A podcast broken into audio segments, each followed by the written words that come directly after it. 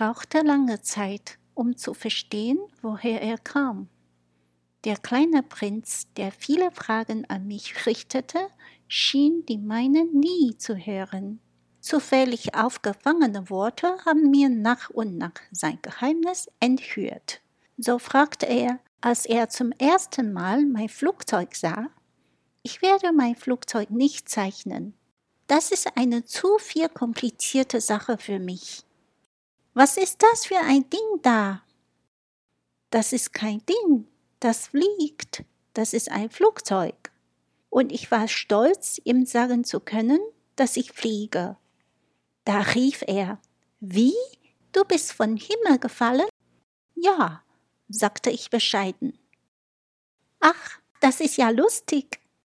Und der kleine Prinz bekam einen ganz tollen Lachanfall, der mich ordentlich ärgerte. Ich lege Wert darauf, dass meine Unfälle ernst genommen werden.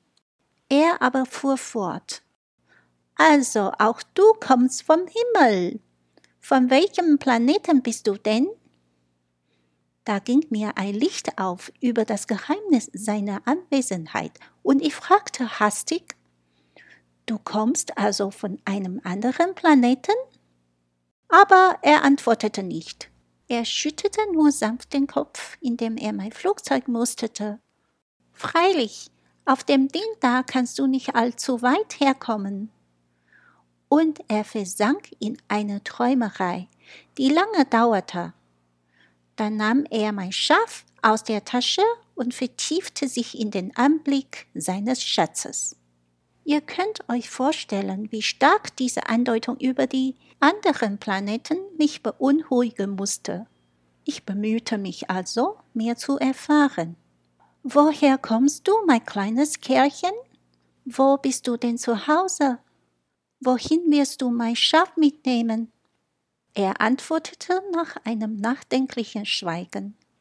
Die Kiste, die du mir da geschenkt hast, hat das Gute, dass sie ihm nachts als Haus dienen kann.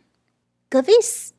Und wenn du brav bist, gebe ich dir auch einen Strick, um es tagsüber anzubinden und einen Pflock dazu. Dieser Vorschlag schien den kleinen Prinzen zu kränken. Anbinden? Was für eine komische Idee! Aber wenn du es nicht anbindest, wird es doch weglaufen.